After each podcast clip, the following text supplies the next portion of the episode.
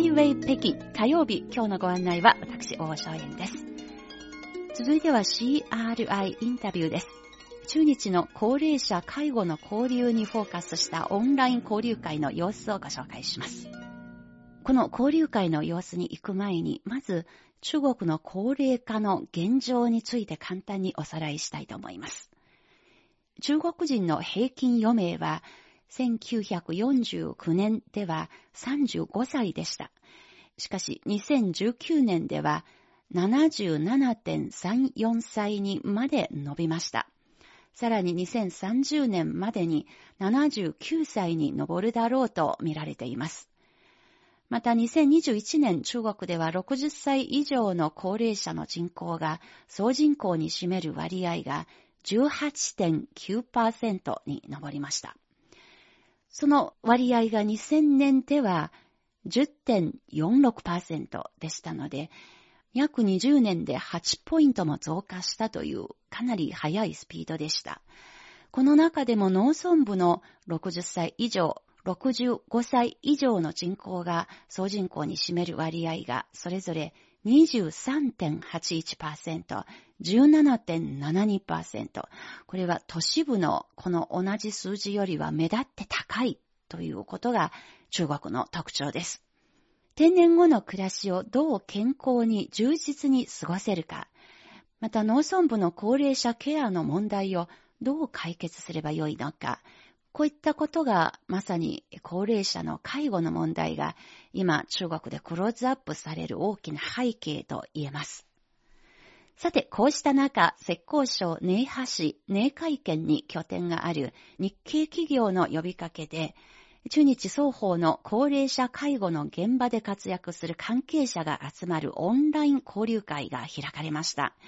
実はこの交流会は4年前から地元で開かれた桜祭りの一環として開かれ続けてきたものです。今年はコロナ禍で桜祭りのオフラインでの実施が見送られました。しかし主催者の熱い思いで高齢者の自立支援、そして農村部の高齢者ケアにフォーカスした交流会がオンラインで無事開催されました。高齢者の自立支援というのは、高齢者ができる限り自分の意思や力で生活ができるようにサポートするということを言います。日本では最近盛んに強調されるようになっている理念のようです。実は同じ理念が高齢化が進む中国でも最近は盛んに強調されるようになりました。それではここでまずは交流会の開催に寄せた思いについて主催者代表で極東大カストグループ会長で根波市栄養市民の山森和夫さんの開会の挨拶です。今、世界でこの SDGs という言葉が花盛りでありますが、この持続可能な社会建設には、高齢者の自立に負うところが非常に大きいということを定義して、一人一人が生き生きとした人生、100歳時代の到来がすることを期待して、私の海外の挨拶といたします。このオンライン交流会には、寧海県と友好関係を結んだ、富山県氷見市の社会福祉法人の代表ら、寧海県の陳、陳というのはいくつかの村を結ぶ地域の中心の拠点という意味でもありますが、この寧海県の一市陳という町で老人ホームを経営する方、そして中国の高齢化社会対応の政策に詳しい行政関係者らが参加しました。まずは日本側のこの方によるセミナーです。私は日本の社会福祉法人万葉の森福祉会理事長の松谷美和です。自立支援の理念は高齢者だけのものではありません。必ず私も皆さんも年をとって体と心が虚弱になり、死に近づく日があります。これからの自分の人生をより良くするために、ぜひ最後には皆さんがこの答えを持ち帰ってください。富山県氷見市の社会福祉法人万葉の森福祉会の松谷美和理事長です。すべての人生は年を取り、体が衰弱して死に近づく旅路である、という本当は当たり前のことがお話の出発点でした。松谷さんはお話の中でご自身が体験してきた実例も紹介しました。90歳代の女性の認知症の方への自立支援の事例でした。認知症の A さんを主役としてコーチングスキルで対応します。認めて聞けばいいだけなんです。A さんが今春なのかな夏なのかな全然わからないとか、私は全くお菓子は食べていませんなどと言っています。そうでしたか？と認めて聞くだけでいいんです。A さんの話に対して A さんを主役にして私が質問をしていきます。私が A さんはどの季節が好きですか？と、春が好きと答えます。こういうふうに A さんに関心を持って質問をしていきます。次のスキルは4つ目の伝えるということです。今までの経験や努力を含めて、ポジティブな思いを伝えます。私が A さんに春の思い出は素敵ですね、と伝えると、A さんは、そう、春はお花見ができて楽しかったわ、と話します。そして最後のスキルは5つ目のリクエストするです。私が寒い日がありますから風邪をひかないような服を着てくださいね。とリクエストすると、A さんは、そうね、暖かい服をもう一枚着ようかしら？と答えます。私がお腹を壊さないように少しずつお菓子を食べましょうねとリクエストすると、A さんは、ええ、その方が体にいいわねと答えます。A さんは自分でわからないかもしれませんが、私と会話をしているうちに、無意識に笑顔になっています。認知症で記憶を失っても感情は残るし忘れません。その後の A さんは笑顔で自分らしく生きていきましたが、2019年5月に肺炎で亡くなりました。亡くなる1ヶ月前に私にこう言ってくれました。あなたのことは本当の娘より好き。あなたのことは絶対に忘れないよ。天国に行っても忘れないよ。A さんは自分が死ぬことを分かっていました。私は帰り道に涙が出ましたが、A さんとの出会いに本当に感謝をしました。冒頭で話したように、私も皆さんも年をとって体と心が虚弱になり、死に近づく日があります。理念を意識して誰かを支え続けた人生と、意識しなかった人生は大きな差があるはずです。今後も理念を意識して、大切な人に寄り添っていただけたらと思います。松谷美和さんのお話でした。高齢者自立支援は、自分と大切な人の人生を豊かにする。人生は死に向かっての旅路であるため、それに向けての準備が必要だと、まあ、そういう意識があるかないかとて人生が随分違ってくると、そのようなご指摘、本当にいろんな意味で私には目から鱗でした。とても参考になりました。続いては、ケアハウスの運営にあたるこちらの方です。えー、社会福祉法人万葉の森福祉会の施設長をしてます、松原岩尾と申します。ケアハウス万葉の森、えー、私どもの施設でありますけれども、今、えー、老、学、有の一体化ということで、えー、その人らしい生き方を尊重し応援すると。いうことをテーマにして、え、進めております。それぞれの高齢者が今まで働いてきたこと、学んできたこと、遊んできたこと、まあ趣味ですとか遊んできたことですね。それの、そこで、その人の生き方が最後の集大成にしてほしいというふうに考えております。それで私たちは、それぞれの高齢者に対し、学ぶ姿勢を忘れず、その人らしい生き方を尊重し、最後まで応援したいと考えております。そして、私たち自身も、ここを舞台と考えて、自分らしい生き方を考えたいと。松原岩尾さんです。ゲストハウスはそれぞれの高齢者が人生の集大成のための舞台である。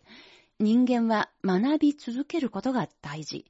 それを最後まで応援したい。そして私たち自身をここを舞台として自分らしい生き方を考えたいと。まあ、そういうこの仕事に携わっていらっしゃる方たちの姿勢まで聞かせてくれた。やっぱりこれこそ人生の本当の姿なのかなということを思いました。いろんな意味で本当に大変勉強になったお話でした。そして健康長寿、健康とは何か、健康に生きるには何が大事なのか、引き続き松原さんです。えー、皆さん、朝起きてやりたいことがあって、楽しく過ごす時間や、美味しい食事をイメージできる健康な毎日、こういうことを毎日を、えー、繰り返して、えー、過ごせるようなことが、私たちが、がサポートする意味だというふうに考えています。え、そしてもう一つは、え人として、いくつになった、何歳になったとしても、地域社会の一員であるという、そういう向上感や充実感を持つことが大事だと考えています。一方、中国側のスピーカーには、寧海県の農村部の高齢者を対象にした老人ホームの経営者、そして中国の高齢者政策や介護人材の育成の現状に大変詳しい行政関係者もいました。浙江省寧波市にある寧海県は、総面積1843平方キロメートル。寧海県にはもちろん町部もあれば農村部もありますが、農村部の村の数だけでも363あります。総人口は63万人。このうち60歳以上がおよそ23%、全国平均を超えています。農村部では子供がそばにいないという意味での留守老人、まあ、つまり子供たちが巣立って、しかしその子供の子供、孫がおじいちゃん、おばあちゃんたちが世話をするというような高齢者が増え続けているのが現状です。まずは、この寧会見の一市鎮敬老院の院長である高節奈さんです。高さんは以前には高齢者介護の交流で富山県氷見市を訪れたことがある方です。高さんの敬老院は統廃合で廃校になった小学校が前身でした。その小学校の校舎を改造してできた施設です。コウさんは現地の農村部の高齢者ケアの問題点を紹介しました。4点挙げていました。まず、質素な生活条件。2つ目、重労働を続けている。3つ目、孫の面倒を任せられている人が多い。4つ目、寂しさ。出かける時も家に帰った後も一人ぼっちの高齢者が多いという4点でした。高さんの敬老院はお年寄りたちが寂しくなくなり、そして生きがいを感じられるような老後を送ってもらいたく、いろいろなサポートをしています。敬老院にはゲートボールのコートがあったり、そしてカウンセラー、麻雀をする部屋があったり、それからもともと運動場だったところには小さな農園を設けました。農作物や野菜などを栽培したい人がいれば、その小さな農園で耕すことができます。とにかくみんなで集まることができて、楽しく生きがいのある老後の送り方できるよう、様々な工夫が行われています。それから、イベントに参加した人がいれば、その何かをやることでポイントがもらえます。そのポイントで、敬老院の中の様々なサービスや、ちょっとした石鹸だとかタオルなどを買うことができる。というようなインセンティブも導入しています。また、敬老院にも来ることができない人のためには、コウさんのところでは訪問サービスも提供しています。この高齢者介護の仕事を始めて7年になるコウさんですが、まだまだ自分のよく知らないことが多くて、日本との交流を通して、もっと先進的な高齢者ケアの理念ややり方などを学びたいと、日本との交流に高い期待を寄せています。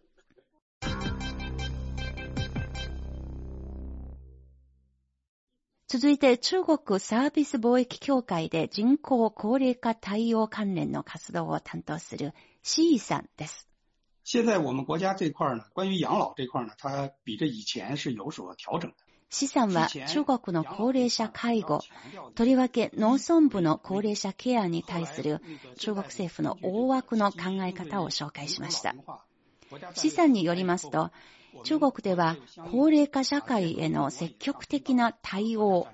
国家戦略の高みにまで高められています。少し前までは中国の高齢者ケアの基本的な考えは9073に代表されたシステムの構築でした。つまり90%の高齢者が自分の家にいて老後を過ごす。あるいは家にいながらケアを受ける。そして7%がコミュニティが単位のデイケアサービスを受ける。で、3%の身寄りのない一人暮らしの高齢者が高齢者施設、老人ホームなどに入る。それぞれの異なったケースの人たちに対応できるような公的サービスを政府が構築するというものでした。しかし最近になってからは、高齢者ならば全員が介護を受ける対象だというような見方ではなく、それよりも必要以上に介護をしないで、高齢者たちが自分でできることを自分たちにやらせて、そして彼らに生きがいのある暮らしをサポートすることで、健康寿命を伸ばす努力をすべきではないか、というような考え方がどんどん増えてきています。さて、その日の交流会は、中日国交正常化50周年記念というもう一つの大きなテーマもありました。会議に参加した中日友好協会理事の白立文さんの感想です。今日は増谷さんが述べられた理念と自立が、中国にとっては非常に大事だと思います。高齢者の自立がね、なければ、これから我々の養老プロジェクトがね、成り立たないと思います。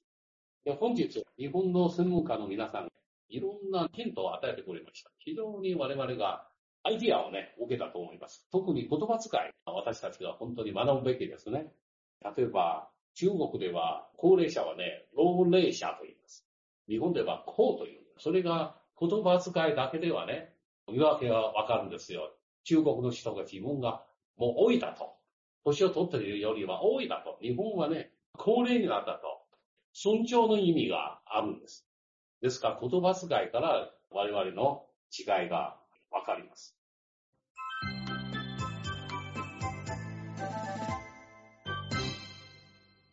CRI インタビュー、高齢者の自立支援という中日共通のテーマをめぐったオンライン交流会の様子をご紹介してまいりました。ところでこの交流会をコロナ禍の中でも開催を決定した人は今年88歳の山森和夫さんです。今から20年余り前から地元でダイキャスト工場を投資し活動を続けてきた山森さんは、2017年の末に桜の木3399本を現地の公園に寄贈しました。それがきっかけで地元政府はさらに6600本を植樹して桜の園桜園を整備しました。その開花を受け、2018年から地元では毎年恒例の行事として桜祭りを開催することを決めました。大キャストの仕事を今は退いた山森さんですが、今は日本語のできる技術者の育成や高齢者自立支援などの社会公益活動にシフトを移して、定年することなく活動を続けています。コロナ前までは山森さんは毎月のように中国と日本の間を行き来していました。しかしコロナでここ2年ぐらいは訪問はできませんでした。山森さんは今年こそ久しぶりの中国に行ってみたいと、旧正月の春節前に日本から中国に入り、21日間の隔離生活を経て、中国国内でおよそ3ヶ月間の活動期間を得ることができました。なぜ、このコロナ禍の中でも交流の最前線に立ち続けようと決めたのでしょうか？山森さんです。あの、高齢者のこの問題っていうのはもう永遠に続くのでね、あの、足踏みしているわけにはいかないということからね、あの、人が動かないときに、まず自分が動いてみようということでね、今度3ヶ月の日程でね、中国へ来たの。自分でもちょっと不思議なくらい、なんか何かに取り憑かれてんじゃないかなと思うくらい。でも、あの、来てみてね、非常にいい体験ができましたね。やっぱりあの、北京のあのゼロコロナの対策なんかもね、いろんな批判する人がいるけれども、あのオリンピックを成功させた裏には、これがあったということをね、本当に私は実感してね、やっぱり一面からものを見ちゃいけないなっていう勉強も、こちらに来て改めてしましたよ。今回のこのセミナーのテーマがですね、50周年、中日の国交正常化50周年という大きな記念の意味もありますけれども、こういう節目の年に今、山森会長が実感していること、ああるいはその中国とのお付き合いに込めた思いをぜひ聞かせてください。はい。あの、私はね、あの、こっちに来た時からね、もう迷わずね、あの、中国との交流を続けていくつもりでいましたから、やっぱりその、永続って続けていくってことはいかに重要かということで、えー、ですから、少々のことじゃ諦めないでね、100歳まで中国へ通うつもりでおります。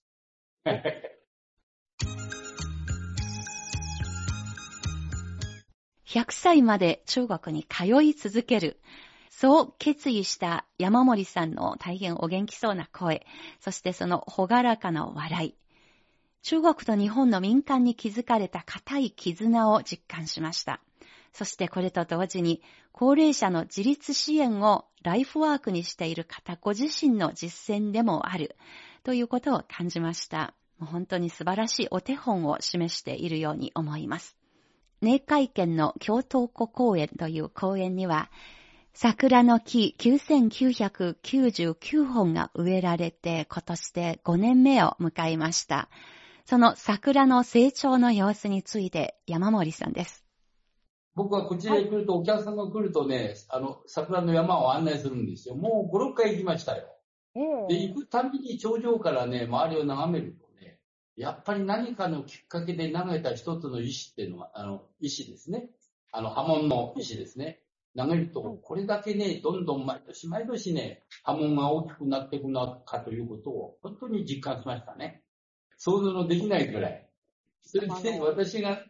公園にね、石があるんですよ。真の字を書いて。で、あれがね、非常にね、光ってるんですがね、子供たちが来てお滑りにした日ね、非常にいろんな活用をしてくれています。